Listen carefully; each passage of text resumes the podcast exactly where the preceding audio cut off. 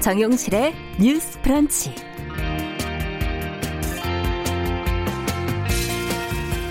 안녕하십니까. 아나운서 정용실입니다. 결혼식이 많아지는 계절이네요. 요즘은 하객을 초대하기가 애매해지면서 결혼식을 미루는 예비 부부들도 있지만 예정대로 그대로 하시는 분들도 있는데요. 소규모로 혹은 아예 비대면으로 식을 올리는 분들이 많아지고 있다고 합니다. 얼마 전에 한 신랑 신부가 하객 없는 결혼식을 올려 화제가 됐는데요. 결혼식은 한 통신 기업의 지원을 받아서 동영상으로 생중계가 됐고요. 양가 부모, 친지, 친구들은 모니터로 이 결혼식을 보면서 채팅으로 축하 인사를 계속 건넸다고 하지요. 자, 또 배우 소지섭 씨 부부는 유명인들이 의뢰하는 호텔 예식을 하지 않고 혼인 신고만 한 뒤에 5천만 원을 기부했다고 합니다. 아, 최대한 간소하게, 최대한 또 의미 있게 이 코로나 시대 결혼식의 핵심 가치가 아닐까 하는 생각이 드는데요. 이런 문화 행사는 앞으로도 좀 확대되면 좋을 것 같네요. 원격 생일잔치, 원격 돌잔치, 괜찮죠? 제사 많은 집에서는 이참에 온라인 제사 어떨까요? 4월 8일 수요일 정유시의 뉴스 브런치 시작하겠습니다. 네, 수요일의 뉴스 브런치 오늘도 다양한 이야기 준비를 해놓고 있습니다. 먼저 뉴스픽은 주요 뉴스 논평을 전혜연 송문희 두 평론가와 함께 꼼꼼히 좀 살펴보고요. 조윤주 외신캐스터가 또 중요한 국제 뉴스들을 정리해 드리겠습니다. 그리고 손희정의 문화비평에서는 꾸준히 사랑받는 연예 예능의 인기 요인 또 상징성에 관해서 자세히 살펴보는 시간 준비하고 있습니다. 함께 해주시기 바랍니다.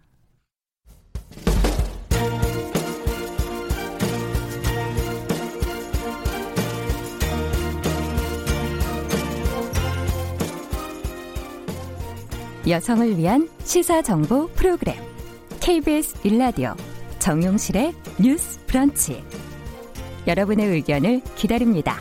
샵 9730으로 문자 보내 주세요. 짧은 문자 50원, 긴 문자 100원이 부과됩니다. 네, 정윤실의 뉴스 브런치는 항상 여러분들의 힘을 받아서 하루하루 이어가고 있습니다. 오늘도 벌써 들어와서 의견을 주셨는데 김경환님 라디오 듣는 거 참 좋았던 학창 시절이 있었는데 난생 처음으로 여기에 글을 올려보신다고요. 오전에 일 나가실 때 늘 애청하고 있다고 넘넘 듣기 좋다고 저희를 또 격려를 해주셨네요. 열심히 하겠습니다. 최선을 다하겠습니다.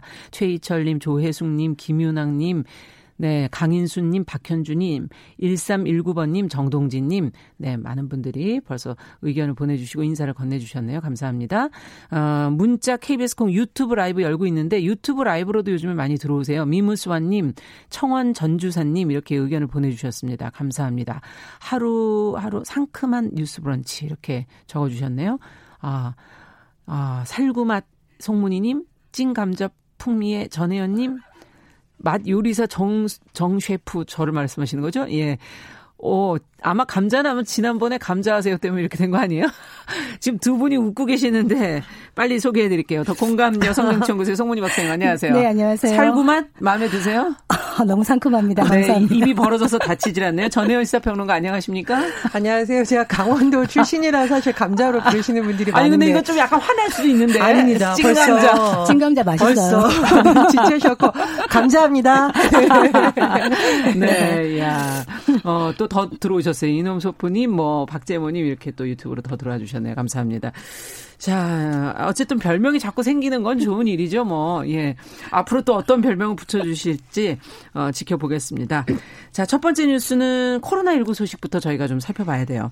코로나19 지금 자가 격리자에 관한 뉴스가 최근에 지금 계속 올라오고 있는데, 잘, 안 지키시는 분들이 좀 있는 것 같아 걱정스러운 부분도 있어요. 정부가 관리를 강화하기 위해서 손목에 밴드 도입을 지금 논의했다고 하는데 결론은 안 났거든요. 논란이 지금 이어지고 있는데 관련 내용 전혜연 평론가께서 좀 전해주시죠. 예, 손목 밴드라는 것이 어떤 것일까 생각해 보면 어, 전자 팔찌, 전자 발찌 이런 음. 개념과 비슷한 원리입니다. 네. 예를 들어서 우리가 휴대전화 앱 깔아도 휴대전화 놓고 그냥 나가면 사실 파악하기 어렵잖아요. 그렇더라고요. 그런데 손목 예. 밴드를 할 경우에는 사람 몸에 부착되어 있기 때문에 음. 이것이 스마트폰과 연동되어 있을 경우 스마트폰의 일정 거리 이상 지금은 한 10m 정도라고 하는데요. 음. 손목 밴드를 찬 사람이 스마트폰에서 10m 정도 떨어지면 바로 모니터링하는 곳에 연락이 가게 돼서 아. 사후 조치가 취해지게 되는 예를 들면 뭐 현장에 공무원들이 출동한다던가 이런 조치를 취하는 방안이 검토 중이라고 합니다. 예. 정부에서 이런 안까지 거론이 된 것은 최근에 이제 일부 음. 자가격리자 중에 무단 이탈자들이 발생을 하면서 굉장히 논란이 됐기 때문으로 보이는데요. 그렇죠. 근데 이 부분이 좀 문제가 되는 부분은 아 좀 과하지 않느냐 인권 침해 소지가 있다라는 지적도 나오고 있습니다. 음. 예를 들어서 지금 사실 정부에서 자가격리 이탈자에 대한 처벌을 대폭 강화했거든요. 어, 저희도 전해드렸지만 감시도 뭐 불시 점검도 한다고 하고 뭐 강화되는 상황이고 뭐 이렇게 얘기도 하셨죠. 지금 음. 처벌 같은 경우에도 감염병 예방법에 따라서 1년 이하 징역 또는 1천만 원 이하 벌금으로 이미 처벌도 대폭 강화된 상태입니다. 그리고 음. 일부 지금 분들 같은 경우 한 여섯 명 정도가 기소돼서 검찰에 송치됐거든요. 아. 이분들은 이제 재판을 받을 수도 있는 거죠. 그래서 네.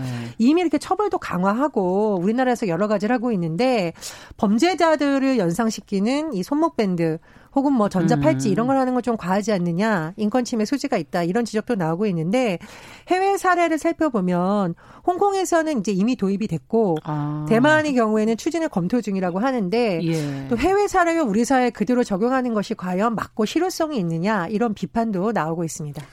그 지금 보니까 자가 격리 하고 계신 분들이 3만 7천 명 넘어가는데 많아요. 이걸 위반한 분들이 한 150명 이상이 되어 가더라고요. 어. 근데 그 행태를 보니까 뭐 답답해서 바람 쐬러 나간 거는 기본이고 지하철을 타고 이동을 한다거나 사찰을 방문한다거나 심지어 이사를 하는 경우도 있더라고요. 자가격리 네. 중에. 그러면 지금 뭐 아이들도 학교에 못 가고 지금 이렇게 사회적 격리 두기를 하는 그 대가로 어떻게 보면 한 이틀 동안 신규 확진자가 50명 이내로 지금 조심조심 그렇죠. 이렇게 숨죽여서 가는 지금 그렇게 네. 되고 있는 거죠. 이런데 갑자기 이게 이제 증폭이 되는 시점이 오게 되면은 그런 방역이 힘들게 힘들게 되지 않겠습니까? 음.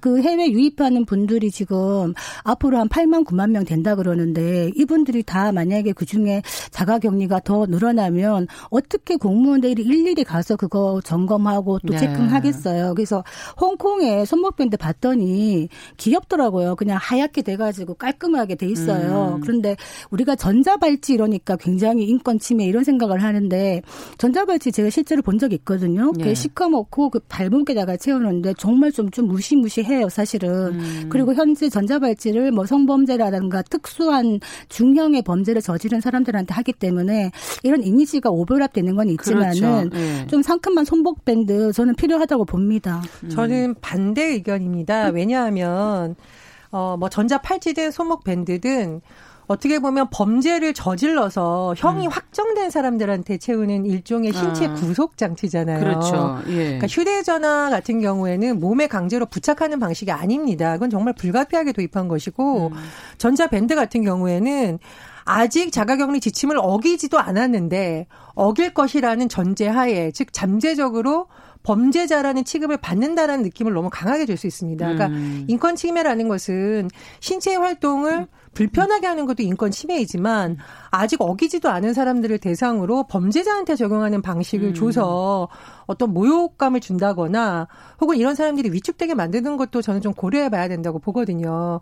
그리고 잘못하면 이렇게 사전에 뭔가를 자꾸 차단하려고 하는 강력한 뭐 조치가 가져오는 긍정 효과도 있지만 잘못하면 왜 이번에도 해열제 먹고 공항 강제로 통과한 사례가 있잖아요. 예. 그러니까 자가 격리를 하려면 일단 본인들의 신원을 파악을 하고 해야 되는데 잠적한다던가 숨어버리는 역효과도 날 수 있기 아. 때문에 이것은 좀 정부에서 신중하게 검토해야 된다. 저는 이렇게 생각합니다. 음. 저는 이게 뭐 일단 전자발찌 그 부착하려 그러면은 시행령이나 시행 규칙 갖고는 안 되고 법적인 근거부터 마련해야 될 거예요. 음. 그리고 기본적으로 또 그런 장비를 다시 만들어야 되는 것 아닙니까? 그렇죠. 그런데 저는 뭐 물론 인권 중요하고 신체의 자유를 구속하는 부분이 있기 때문에 중요합니다만 법익 형량이라는 게 있거든요. 이 자가 격리자의 어떤 인권이 더 중요한가 아니면은 음.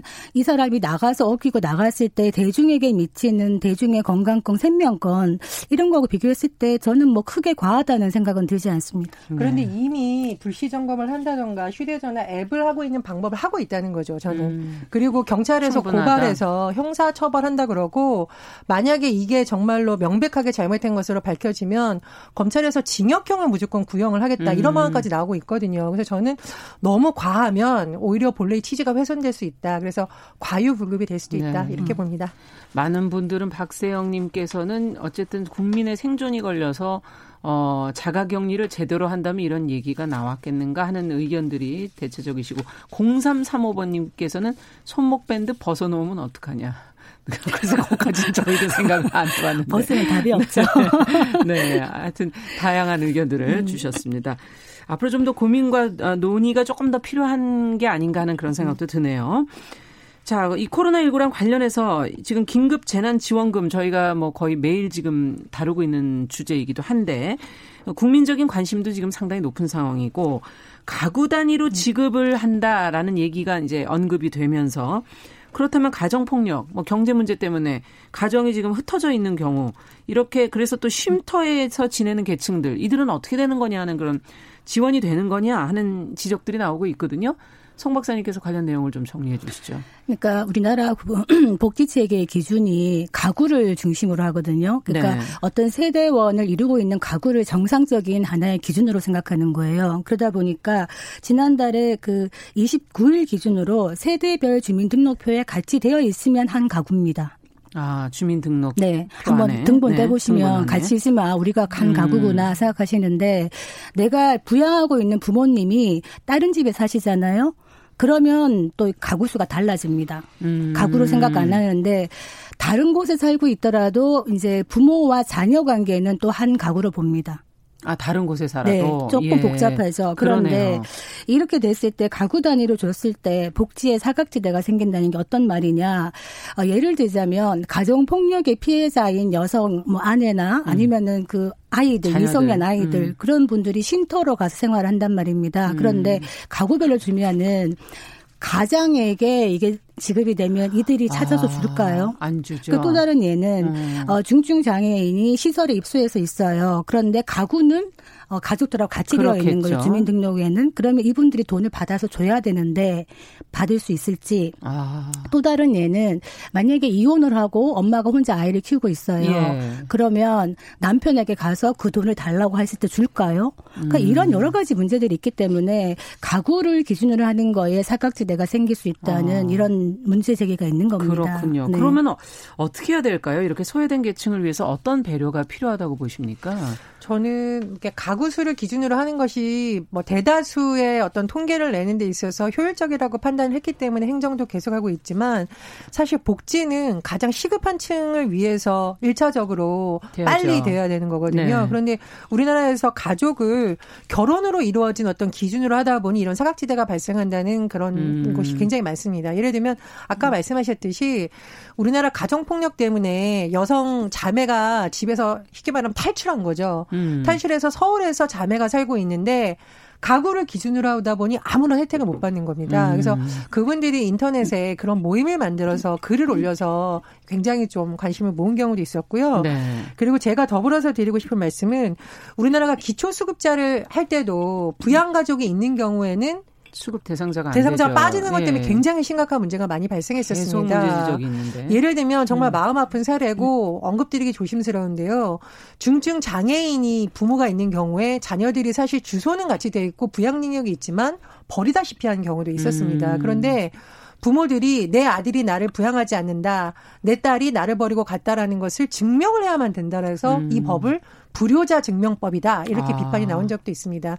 그래서 행정도 굉장히 지금 고려해야 될 것이 많고 코로나19로 뭐 공무하시는 분들이 굉장히 어려운 시기이지만 음. 정말 하루하루가 살아가기 힘든 뭐 중증 장애인이라던가 사회의 많은 혜택에서 제어되어 있는 가정폭력 피해자, 뭐 쉼터에 가 있는 분들 그렇죠. 이런 분들에 대해서 좀 현장에 대한 조사가 이루어져야 되지 않을까 그렇게 봅니다. 음. 어차피 줄 돈이고 이것이 사실은 생계 지원금의 성격을 갖고 있지 않습니까? 음. 지금 나라비지 1700조를 돌파한다. 뭐 재정 건성성이 위험하다. 이런 얘기 하면서도 할 수밖에 없는 것은 그만큼 생계가 막막한 분들이 많기 때문인데 이왕 줄 거면 좀 빨리 줘라. 지금 음. 이거 통과돼서 주려면 5월 달이나 돼야 된다 그러는데 음. 굉장히 긴 기간입니다. 그러네요. 네. 아직도 시간이 많이 남아 있군요. 계속 좀 더 혹시나 그 복지의 손길이 닿지 않는 곳이 있는지 저희는 계속 좀 살펴보도록 하겠습니다.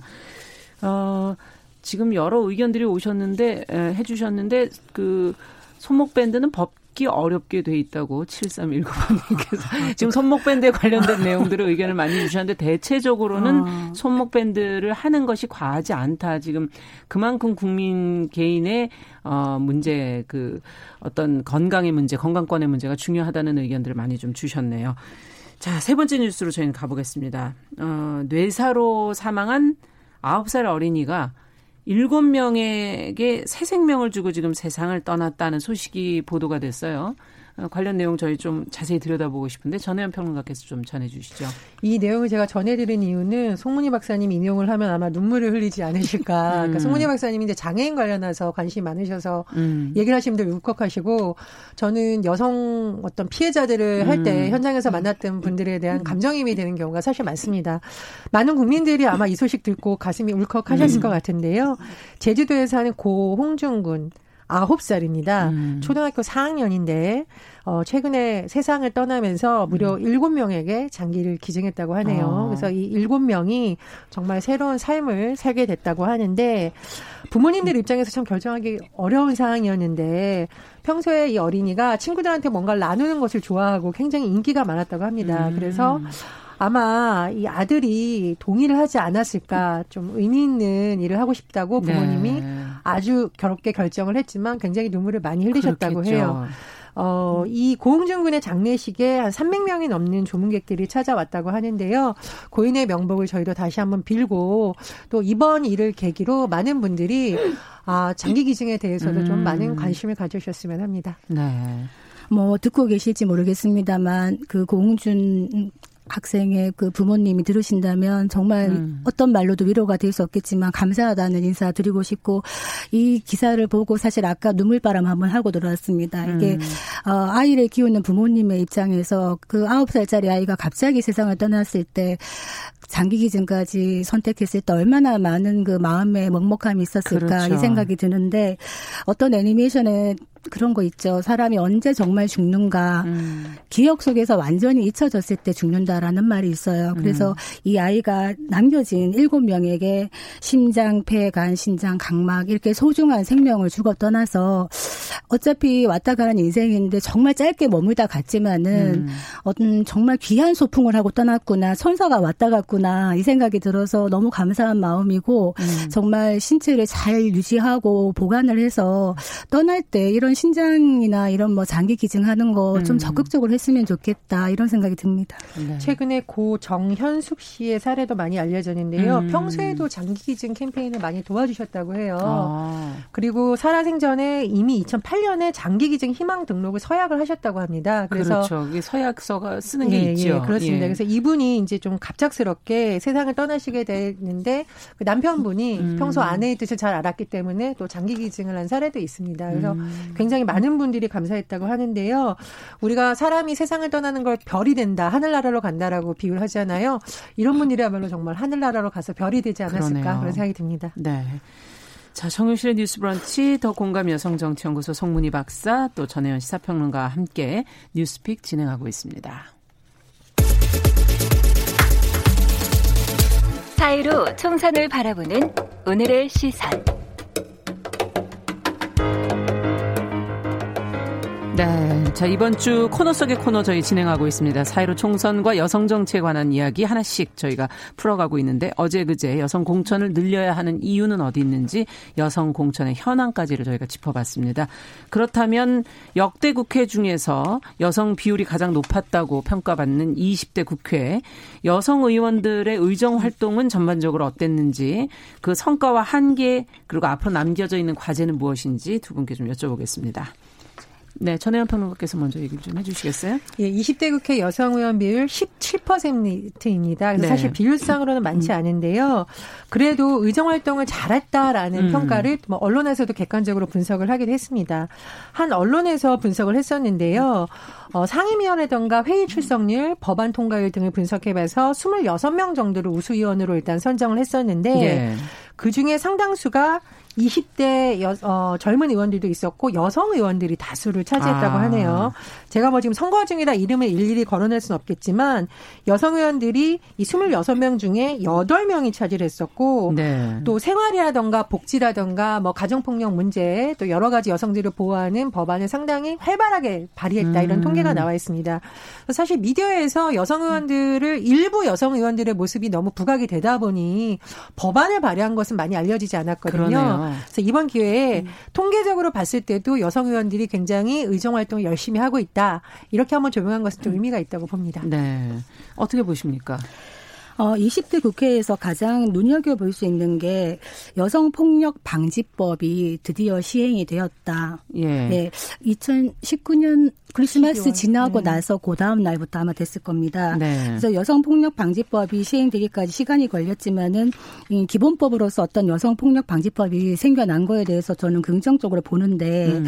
이 법안에 대해서 제가 조금 한계를 말씀드리고 싶은 것이 이 여성폭력 방지법이 처음에 들어갈 때는 어떻게 들어갔냐면 성별에 기반한 폭력으로 들어갔습니다. 네. 원래가. 그런데 어떻게 바뀌었느냐. 국회 법사위에서 성별에 기반한 여성에 대한 폭력으로 바뀌었습니다. 음. 그러니까 어, 어떤 폭력이라는 부분이나 이런 거는 사실 남녀를 불문하는 것이거든요. 네. 그러니까 실제로 매 맞는 아내 이야기가 많고 물론 많은 범위를 차지합니다만 매 맞는 남편도 증가하고 있다는 음. 겁니다. 그리고 실제로 어, 매 맞는 남성에 대한 이야기를 쏙 빼고 성별 성별에 기반한 폭력에서 성별에 기반한 여성에 대한 폭력으로 이게 음. 바뀌면서 쓸 어떻게 보면 불필요한 어떤 젠더 갈등이 증폭되는 이런 것도 음. 있었거든요. 이를테면 남성에 대한 차별이 아니냐 이런 논의를 네. 그리고 그런 것들이 언론에서 자꾸 증폭되고 이런 것들이 있어서 이 부분은 조금 아쉬운 점이지 않나 이런 생각이 듭니다. 음. 저는 좀 생각이 다릅니다. 물론 그런 한계가 있었지만 예를 들면 우리가 가정 폭력 문제 네. 예전에 경찰에서 수사를 잘 안 해줬죠. 왜냐하면 그렇죠. 개인 간의 문제라고 봤습니다. 예. 데이트 폭력 둘이 좋아서 사귀는데 우리가 어떻게 개입해? 그리고 왜 그걸 국가가 나서야 돼? 음. 이런 건 뭡니까? 이건 구조가 아니라 개인의 문제로 봤다라는 거거든요. 음. 근데 말씀하신 여성 폭력 방지 기본법이 굉장히 의미가 있는 것은 이건 개인의 문제가 아니라 국가가 관리해야 될 어떤 구조, 음. 불평등한 성평등 구조, 물리적 약자라는 게 신체적인 음. 능력이죠. 그런 것 때문에 발생하는 여러 가지 문제를 보고선 국가의 책임을 지방자치단체의 책임을 명시했다는 네. 겁니다. 그래서 여성관리 이제 여성가족부에서도 이런 부분에 음. 대해서 음. 계획을 수립하고 점검을 해야 되고요. 제가 굉장히 의미 있게 본 것은 2차 가해라는 개념이 사실상 그동안 잘 성립이 되지 음. 않았습니다. 음. 이제 2차 가해라는 것은 가정폭력 피해가 발생했을 때 신고 못 하죠. 왜냐하면 맞을만 하니까 맞았겠지. 이런 음. 잘못된 가해. 그리고 그것이 사생활의 문제이다 보니까 사람들이 공격거리로 삼아서 챙피를 준다던가 사실 이런 게 다 2차 가해거든요. 음. 그리고 성폭력의 경우에도 피해자 보호를 위해서 신원이 유출되면 안 되는데 그렇죠. 걔 누구냐라고 음. 소문내면서 이렇게 하는 거 사실은 다 문제가 있습니다. 그런데 이것을 개인의 문제로 놓는 것이 아니라 지방 의회 차원이라던가 네. 지방자치단체에서도 교육도 해야 되고 음. 각종 위원회도 만들어서 뭐 예방도 하고 또 피해자의 권리를 찾아줘야 된다라는 음. 거죠. 그래서 수동적인 보호의 개념이 아니라 국가가 반드시 지켜줘야 될 권리라는 개념을 그렇죠. 명시한 것은 네. 굉장히 의미가 있다고 봅니다. 네. 그 국회 젠더 불평등 연구팀이 그 조사한 자료에 의하면 국회 20대 국회 때 남성 의원들과 여성 의원들이 주로 어떤 측면에 관심을 많이 갖는가를 음, 봤어요. 네. 네. 그랬더니 남성들은 주로 경제와 외교 안보 분야에 대한 관심도가 높았던 반면에 네. 여성 의원들은 여성, 복지, 노동 이런 생활 밀착형 어떤 정치 분야에 더 높은 음. 관심을 가졌다. 그리고 어떤 스펙트럼 조사를 해봤더니 남성 의원들에 비해 비해서 여성 의원들이 좀 더 진보적인 성향이 강했다는 음. 겁니다. 그래서 어떻게 보면 여성들이 생활에서 느끼는 이런 많은 문제들을 여성 의원들이 좀 더 깊게 천착한다. 음. 그래서 국회 구성에 여성들이 많아져야 될 또 다른 이유죠. 이런 부분들을 여성들이 들어가서 좀 다양하게 얘기할 수 있는 그래서 네. 21대 국회에도 그런 걸 좀 기대를 하고 있었는데 많이 기대에 못 미쳐서 음. 그런 문제가 있습니다만 저는 이번 21대 국회에서 이제 20대 때 못했던 것들 조금 추가하면 좋겠다, 꼭 통과됐으면 좋겠다 느끼는 게그 네. 그 비동의 간음죄라는 게 있습니다. 우리가 네. 지금 강간죄라고 할 때 어. 의사에 반해서 이제 폭행 협박으로 강간을 당했을 음. 때 강간죄가 성립이 되죠. 그런데 네. 선진국에서는 폭행 협박이 아니라 동의 여부를 기준으로 삼는 겁니다. 그래서 비동의군요. 예, 그래서 내가 동의하지 않는데 억지로 당했다. 그러면 강간죄가 되는 음. 건데 그 그거는 시기의 차이가 없습니다. 마지막 순간이라도 no 하면 그걸로 계속되면 강간이 되는 건데 이 비동의 간음죄에 대해서 좀 도입이 정말 됐으면 좋겠다 싶고 음. 요즘 스토킹이나 데이트 폭력 이런 안전한 이별에 대한 네. 걱정을 많이 합니다.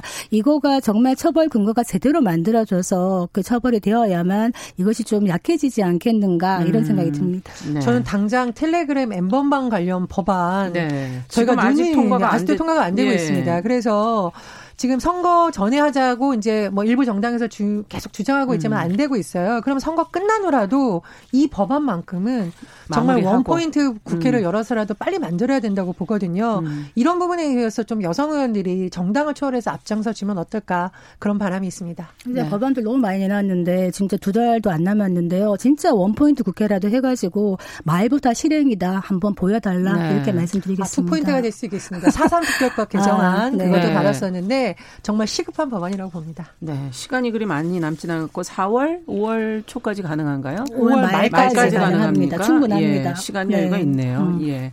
알겠습니다. 오늘 소식은 여기까지 듣겠습니다. 뉴스픽 어, 전혜연 평론가 더 공감 여성정치연구소의 송문희 박사 두 분 수고하셨습니다. 내일도 저희가 계속 어, 여성 정치에 관한 총선과 여성 정치에 관한 이야기 계속 이어가도록 하겠습니다. 감사합니다. 감사합니다. 네, 정용실의 뉴스 브런치 듣고 계신 지금 시각 10시 32분 향해 가고 있고요. 라디오 정보센터 뉴스 듣고 오겠습니다. 코로나19 국내 신규 확진자가 어제 하루 53명 늘어 국내 누적 확진자 수는 1,384명으로 집계됐습니다. 정세균 국무총리는 우리 국민의 입국을 금지하고 있는 나라에 대해 사증 면제와 무사증 입국을 잠정 정지하고 불효불급한 목적의 외국인 입국 제한을 확대하겠다고 밝혔습니다.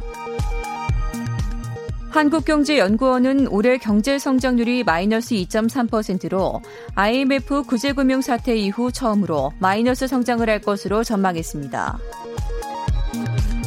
벤 버냉키 전 미국 연방준비제도 의장은 7일 코로나19 사태와 관련해 2분기 미국 경제가 30%대 역성장할 것으로 내다봤다고 로이터와 블룸버그 통신이 전했습니다. 러시아에 거주하는 한국 교민 261명이 7일 모스크바를 떠나 귀국길에 올랐습니다. 지금까지 정보센터 뉴스 정원나였습니다.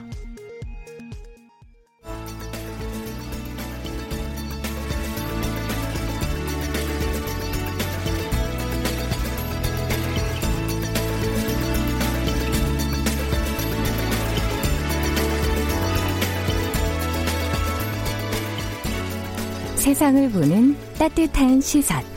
KBS 일라디오 정용실의 뉴스 브런치. 매일 아침 10시 5분 여러분과 함께합니다. 네, 정용실의 뉴스 브런치 듣고 계신 지금 시각 10시 33분입니다. 9271번님께서 오늘 처음 방송을 들으셨는데 저희 뉴스픽 코너 토론하는 모습이 참 새롭고 어, 좀 딱딱하지 않을까 생각했는데 주제가 다양하고 많은 도움이 되신다고 적어주셨네요. 공준 어린이 사연 듣고는 또 아이 키우는 엄마로서는 눈물이 나서 한참 우셨다는 사연도 보내주셨습니다. 자, 항상 여러분들과 함께 이어가겠습니다. 어, 수요일에는 저희 이제 주요 외신 좀 정리해 보도록 하죠. 어, 조현주 외신 캐스터 나와 계십니다. 안녕하세요. 네, 안녕하세요. 네. 오늘도 뭐 아무래도 코로나19가 우리보다는 지금 해외에서 더좀 네. 심각하기 때문에 좀 맞습니다. 짚어봐야 될 것 같네요. 음. 어, 보리스 존슨 영국 총리가 지금 어, 뭐 상, 확진 판정 받고 지금 상태가 좀 위급하다 이렇게 지금 보도가 계속 나오고 있어요. 네, 맞습니다. 그 지난달 27일 날 코로나19 양성 판정을 받았고요. 네. 그리고 나서는 뭐 증상이 그렇게 크게 있지는 않았습니다. 그렇지만 음. 자가격리 상태에서 업무는 다 받습니다. 원격으로. 아. 그러다가 5일부터 약간 좀 상태가 좋지 않아졌고요. 그래서 현지 시각 6일 저녁에 런던에 있는 세인트 토마스 병원으로 옮겨졌고 아. 중환자실에 입원했습니다. 이제 말 그대로 상태가 좀 심각한 예, 거네요. 좋지 않았던 것으로 네. 보이는데요. 어, 그리고 나서 도미닉 라브 외무장관이 이제 브리핑을 하면서 총리 상태가 어떤지 설명을 음. 했는데요. 어, 일단 여전히 중환자실에 있다. 그렇지만 상태는 안정적이다. 음. 가서 산소 치료 받았다. 하지만 지금은 인공호흡기 없이 자가호흡이 가능한 상태고 음. 폐렴 증상도 없다. 이렇게 설명을 했습니다. 음, 다행이네요. 네. 이제 27일 음. 날 확진 판정 받고 나서 총리관저에서 어, 자가 격리하다가 증상이 완화되지 않아서 결국은 이제 병원으로 가게 된 건데요. 음. 라브 외무 장관은 존슨 총리가 회복할 것을 확신한다. 그는 파이터, 전사다. 이렇게 말하면서 복귀해서 네. 이 위기를 함께 극복했으면 좋겠다. 이렇게 말했습니다. 음. 한편 존슨 총리 약혼녀 캐리 시몬스도 확진 판정 받았다고 하고요. 아. 지금 현재 임신 상태고 아이고. 올 여름 출산 앞두고 있다고 합니다. 그렇군요. 네. 어, 건강이 중요하네요. 네. 자, 근데 앞서 또 영국 여왕이 이례적으로 대국민 연설을 했다는 이제 보도들이 네. 지금 나오고 있는데 맞습니다. 코로나 19 대응을 위해서 어, 그동안 국민들의 단결이 음. 필요하다는 그런 호소하는 내용의 네. 연설이었다고요. 네, 맞습니다. TV, 라디오, 소셜 미디어를 통해서 엘자베스 2세 여왕의 대국민 연설이 이제 보도가 됐는데요. 네. 윈저궁 화이트 드로잉룸에서 사전에 녹화가 된 거라고 합니다. 음. 그래서 여왕은 연설에서 국민보건 서비스에서 일하고 있는 모든 의료인들, 간병인들 그리고 코로나 19에 대응하기 위해서 필수적인 역할을 수행하는 모든 사람들에게 감사합니다. 이렇게 네. 말했고요. 그러면서 여왕은 우리는 이걸 이겨낼 겁니다. 음. 그리고 가족과 친구와 다시 함께하는 날이 올 겁니다. 음. 이렇게 아주 긍정의 메시지를 전했습니다. 네. 네, 여왕이 대국민 담화를 한 것이 성탄 때 1년에 한 번씩 메시지를 하는 것 외에 68년 재임 기간 동안 앞서서 네 차례 있었습니다. 그러니까 어, 굉장히 아주 중요한 일이 예, 아니면은 연설을 안, 안 한다는 거군요. 예. 91년 걸프전 시작했을 때 그리고 아. 어, 며느리인 다이나 왕세자빈이 죽고 나서 장례식을 하기 직전에 그리고 그렇죠. 그 엘자베스 2세 여왕의 어머니가 돌아가셨을 때 음. 그리고 2012년 자신의 즉위 60주년 기념해서 그렇게 네 번을 하고 음. 이번에 다섯 번째인데 그렇군요. 영국에서 코로나 확진자가 계속 증가하고 사망자가 6천 명을 넘어섰습니다. 영국이 지금 네. 아주 심각하군요. 네. 네. 그래서 이제 그때 맞춰서 연설하게 된 거고요. 아. 그러면서 여왕이 2차 세계대전 당시 여동생과 함께했던 첫 번째 방송을 떠올리게 한다라고 말하면서 어, 당시에도 사랑하는 사람과 떨어져 있었던 것이 매우 힘든 일이었는데 그때 그게 옳았던 음. 것처럼 지금도 이게 옳은 일일 거다 이렇게 말했습니다. 네. 특히 이제 말씀하신 것처럼 존슨 총리가 코로나19 때문에 병원을 입원했잖아요. 네. 그때 맞춰서 방송이 나왔기 때문에 어떻게 보면은 그 행정부의 실질적인 수반이 음. 총리고 그리고 영국의 어떤 상징적인 존재가 여왕인데 수반이 지금 병원에 가 있고 그 공백인 어, 네, 상태에서 네, 그런 상황에서 예. 여왕이 전면에 음. 나타나서 국민들에게 단합을 호소하고 음. 희망을 얘기하고 이걸 이겨낼 수 있다 이런 메시지를 다시 자리를 네, 또 누군가가 채워주는 거군요. 던졌습니다. 그래서 네. 어, 미국의 뉴욕 타임스도 80년 전에 아버지처럼 여왕도 지금을 전시와 같은 상황이라고 연결을 시키면서 사람들에게 좀 인내하자. 음. 그리고 우리가 유나이티드 킹덤이라고 부르잖아요. 영국을. 네. 그래서 우리 서로 모두 단합하자. 이게 바로 영국의 국민성이다. 이런 음. 거를 강조한 것으로 보인다라고 밝혔고요. 정치권에서 당연히 여왕의 연설 굉장히 인상 깊었다라고 말하면서 아. 국민들을 안심시켜주고 하나로 만들어주는 감동적인 연설이었다라고 밝혔습니다. 음. 지금 전 세계 지도자들도 존슨 총리의 쾌를 빌고 있는데요. 마크롱 프랑스 대통령도 어려운 시기를 보내는 존슨 총리, 가족들, 영국인들에게 지지를 음. 보낸다라고 밝혔고요.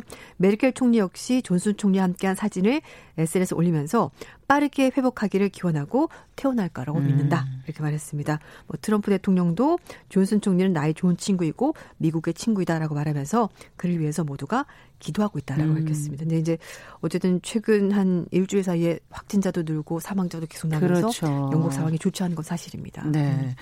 자, 근데 지금 그런 나라가 영국만이 아니죠. 뭐 네. 지금 최근에 일본도 음. 지금 계속 확진자 증가하고 있는데 네. 일본은 총리가 비상사태를 지금 선포했어요. 네, 근데 뭐 시기를 놓쳤다는 지적이 상당히 많습니다. 예. 왜냐하면은 이제 일본은 도쿄 올림픽이 연기가 되면서 그 이후에 지금 나온 거죠. 예, 그래서 그것 때문에 경제적 타격이 너무 클 거라고 음. 예상을 했었고 그리고 또 전 세계적인 분위기를 봐도 비상사태가 선포가 되면 아무래도 통제가 되고 그렇죠. 경제가 안 돌아가니까 안 그래도 도쿄올림픽 때문에 힘든데 비상사태까지 아. 선포하면은 일본 경제가 너무 힘들 거다라고 강요들도 얘기를 했었습니다. 예. 그래서 이제 아베 신조 총리도 그러다 보니까 계속 미루게 됐고 네. 그런데 음.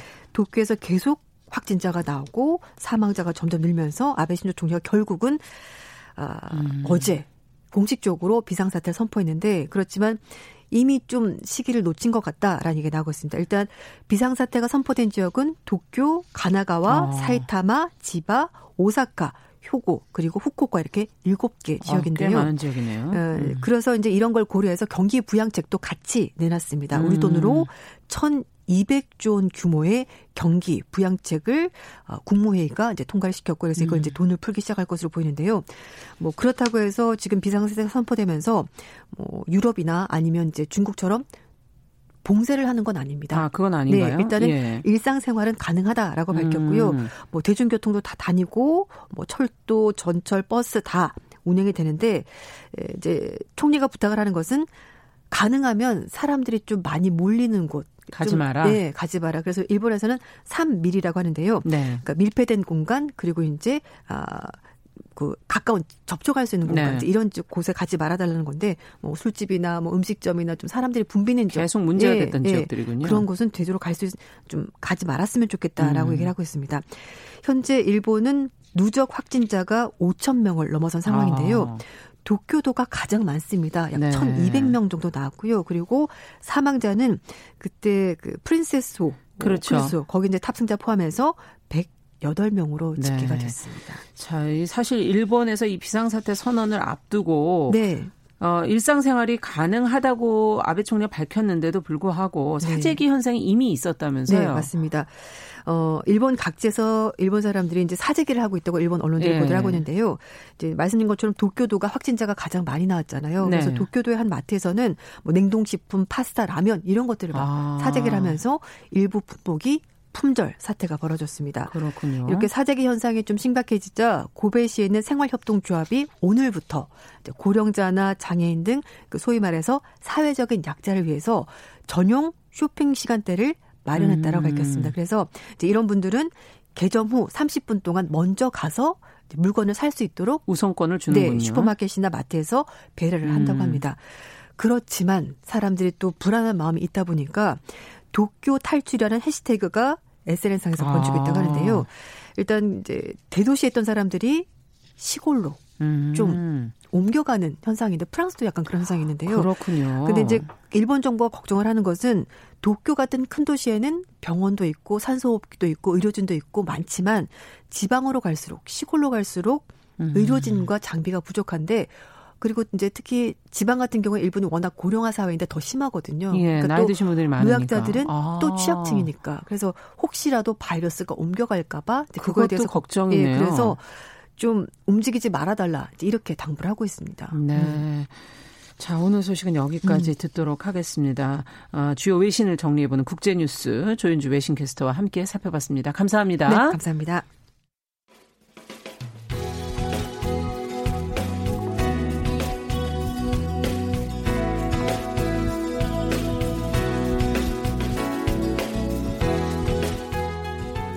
함께 가면 길이 됩니다.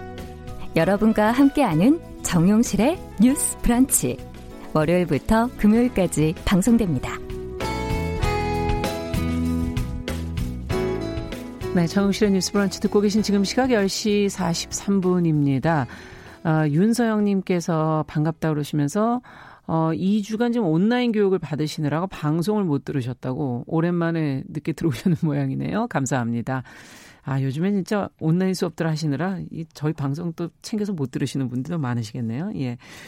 자, 이번에는 손희정의 문화비평 들어가겠습니다. 아, 예능을 다큐로 받는 연예 예능 얘기를 좀 오늘 해보려고 하는데요. 아, 손희정 문화평론가 잘해주셨습니다. 어서 오십시오. 예, 안녕하세요. 예, 뭐, 연예 예능 프로그램은 뭐, 약간 기복은 있지만 항상 뭐 많이들 보시는 그런 장르가 아닌가 하는 생각이 들고 어 요즘까지 뭐 과거에서부터 지금까지 한번 역사를 훑어본다면 어떤 프로그램들이 있었던 건가요? 예, 시작하기 전에 진행자님은 즐겨 보시던 연예 예능 있었나요? 음, 많죠. 뭐 너무 많아서 기억이 다 안 날 정도로 네. 많네요. 이번에 훑어보니까요 정말 많더라고요. 예. 연예 예능 생각보다 오래 전부터 꾸준한 인기를 누려왔는데요. 그 시작은 아무래도 1994년 시작해서 7년 동안 방송되면서 TV 맞선 프로그램의 원조라고 불렸던 MBC의 사랑의 스튜디오로 아, 볼수 있지 않겠나 싶어요. 그러네. 아유, 아주 네. 예전 기억을 불러일으켜 주시네. 임성훈, 박미선 씨가 진행을 맡았었고 예. 짝대기가 이렇게 가가지고 상대방의 탁 사랑의 짝대기? 네, 사랑의 짝대기로 아주 큰 인기를 누렸었죠. 예. 저도 주말 아침마다 봤던 기억이 있는데요. 아쉬운 순간들이 많았어요. 네. 안 이루어져서. 근데 이게 기사를 네. 살펴보니까요. TV 동 동물농장 인기에 밀려서 종방을 맞았다고 하더라고요. 아, 그렇군요. 네. 그리고 이제 그래서 이 인기를 누리다가 2000년대 초에는 KBS의 산장 미팅 장미의 전쟁이 그 기억납니다. 인기를 이어받았고요. 네. 이 프로그램의 공식적인 콘셉트 자체가 남자 연예인과 소위 여대생의 만남을 주선하는 음. 프로그램이었어요. 그래서 전 보면서 2000년대 초까지도 한국 사회가 상상하는 여대생이라는 이미지가 있었던 음. 거구나라는 생각이 좀 들더라고요. 그러네요. 2000년대 중반이 되면 당연하지 게임으로 유명했던 SBS 엑스맨 류의 방송이 음. 연예인들의 썸을 코드로 활용하면서 또 인기를 끌었습니다. 그래서 뭐 예컨대 김종국, 윤은혜 커플링 음. 이 사랑을 굉장히 많이 받았었던 것 기억하실 그렇죠. 거예요. 그래서 연애 예능과 관찰 예능이 합쳐지면서 한 시대를 풍미했던 프로는 2011년 SBS의 짝. 아, 맞아요. 네. 그참 화제가 많이 됐었죠. 그리고 예. 2012년 시작해서 5년 동안 방송된 MBC의 우리 결혼했어요가 있습니다. 음, 맞아요. 최근에는 일반인들끼리 연애 배틀을 다루는 프로그램이 인기를 누리고 있는데요. 예. 서바이벌과 연애 예능, 관찰 예능까지 합쳐서 종합판이라고 할 수 있는 채널 A의 하트 시그널류가 있습니다. 아, 그것도 많이들 보셨죠. 거죠. 예. 네. 일반인들을 또 대상으로 정말 다양해졌네요. 조금씩 어떻게 보면 범위가 확장된 것 같기도 하고. 네. 네. 어, 어쨌든 그 유사 연애에서 처음 시작된 것이 이제 약간 리얼 예능에 가깝게 가고 있는 거 아닌가. 리얼 연애로 가고 있는 게 아닌가 하는 생각이 드는데 이 변화 속에서 우리는 뭘 들여다봐야 되는 겁니까? 네, 보면 좀 재미있는 걸 발견했는데요. 네. 유사 연애 예능은 말하자면 맞선 프로그램이나 연애 코드를 심어놓은 방송들을 일컫습니다. 음. 강호동의 천생연분 그리고 엑스맨 류가 그런 대표적인 프로그램인데요. 네. 흥미로운 건 이런 유사 연애 프로그램이 사라지는 시기와 한국 예능이 진행이 남성판으로 바뀐 시기가 맞물려 있다는 점이었습니다. 음. 엑스맨의 진행자로 인기를 누렸던 강호동 씨와 유재석 씨가 호라인, 유라인, 쌍두마차가 되면서 이후 10년간 무한도전, 1박 2일, 런닝맨 등을 아. 이끌었던 걸 주목해 볼 만 하죠. 유사 예능이 사, 유사 연애 예능이 사라지면서 주말 예능에서 여성 연예인들도 함께 사라졌다고 해도 무방할 정도가 음. 되는데요. 송은이 씨가 마흔 넘은 여자는 시댁이나 애가 없으면 나갈 방송이 없어졌다고 했던 시기가 바로 이 시기이기도 합니다. 음. 그러면서 여성들은 이제 세 바퀴처럼 많은 사람들이 등장해서 수다를 떠는 콘셉트의 프로그램이 아니면 가상 결혼을 다룬 예, 우리 결혼했어요 같은 음. 리얼리티 관찰 TV를 표방하는 연애 예능 중심으로 등장하기 시작하는데요. 아. 이런 리얼리티는 또 아빠 어디가 등의 아빠 육아 예능에 자리를 음. 내주게 됩니다. 그래서 예능에서 여성은 계속 연애의 대상이자 연애할 때나 주체로 다뤄지는 흐름이 있었던 아. 것은 아닌가 그런 생각이 좀 들더라고요. 예. 그렇군요. 근데 리얼 예능이 인기를 그러면 그 안에서 끌게 된 이유는 어디 있다고 보세요? 그러게요. 이제 곰곰이 생각을 예. 좀 해봤는데요. 최근에는 리얼리티 관찰 예능 중에서도 진짜 연애를 하는 사람들을 보여주는 프로가 음. 인기를 끌고 있잖아요. 이 부분을 생각을 하다 보니 문득 우리 결혼했어요에서 다른 커플들은 다 가상 커플인데 와중에 진짜 커플이었던 황정음, 김용준 커플이 아. 출연을 하면서 엄청난 환제, 화제가 됐었던 게 떠오르더라고요. 아. 특히 이제 황정음 씨에게는 연기자로서 재도약의 발판이 되기도 했는데요. 그렇죠. 아무래도 시청자의 관음증을 최대로 자극하는 관찰형 예능에서 진짜 리얼이라는 것이 주는 콘텐츠 소비 효능감이 크기 때문이 아닌가 음. 하는 생각이 들었고요. 그야말로 하늘 아래 새로운 것이 없는 콘텐츠 과잉 시대에 새로운 자극을 찾는 이제 시청자들의 욕망과 음. 또 볼거리가 넘쳐나는 주목 경쟁의 시대, 그 주목을 더 많이 끌수록 더 인기가 올라가는 음. 이 시대에 삶의 스토리와 이미지 자체를 자원으로 삼는 보여지는 사람들의 욕망이 만나는 접점에 리얼 연애 예능이 존재하는 것 아닌가 싶습니다. 음, 저는 개인적으로는 연애하는 그 예능의 인기는 젊은 세대들이 요즘에 자기 스스로를 뭐 3포 세대, 5포 세대 이렇게 표현하잖아요. 네. 어, 그 중에 포기한 것 중에 하나가 연애도 들어가 있는 것 같은데. 네, 네. 그래서 아유 나는 하기는 좀 번거롭고 귀찮은데 남이 하는 거는 좀 볼까. 네. 뭐 이런 생각 또 있는 거 아닐까 이런 그냥 혼자 그냥 생각을 해보는데 네 그렇게 생각해 볼 수도 있겠다 싶은 네. 생각이 왜 들기도 했는데요. 사실 사랑은 이야기의 영원한 원천이라고 그렇죠. 해도 무방할 정도로 인류가 영원토록 즐겨온 테마죠. 음. 꼭 연애, 결혼, 출산 세 가지를 포기했다고 말해지는 삼포 세대라서 대리만족을 느낀다고 음. 보기에는 좀 어렵지 않겠나. 어, 오히려 이전에 멜로드라마나 로맨틱 코미디 등을 보았던 것처럼 연애 예능을 보는데 음. 다만 그게 리얼이라는 감각과 함께 더 긴장감 넘치게 되는 거 아닌가 싶더라고요. 아. 그래서 최근 인기를 끌고 있는 하트 시그널을 좀 예. 예로 말씀드려 보자면 사회에서 소위 말하는 선남선녀, 그러니까 뭐 외모도 출중하고 예. 스펙도 예. 좋은 젊은 남녀들을 굉장히 고급진 집에 모아놓고 음. 연애 배틀을 벌이게 하는 고급진 건데요. 집에 그러네요. 네, 그래서 여기서 또 근데 재미있는 건 그 연애 배틀을 하는 걸 또 관찰하는 연예인들이 있어요. 맞아요. 따로 앉아서 얘기하시잖아요. 네, 그래서 그 예. 그 연예인들이 각 캐릭터들에 대한 심리를 추리하고 아. 지금 저게 어떤 사인일 것 같으냐 이런 것들 맞추거든요. 아. 한편으로는 추리물의 컨셉까지 이제 합쳐진 거죠. 종합판이라고 할 수 있는데요. 음. 그렇게 시청자들이 함께 출연진들의 마음과 사랑의 짝대기를 추리하고 예측하게 함으로써 시청자의 적극적인 참여를 유도하고 있습니다. 아. 그래서 여러 자극을 포진시키고 이제 골라서 보는 재미를 만든다는 점에서 새로운 도전이었다라는 음. 생각이 들더라고요. 그래서 인기의 요인은 여, 그 영원한 주제를 음. 새로운 형식 식으로 계속 시도하는 그렇죠. 이런 게 아닌가 싶습니다. 네.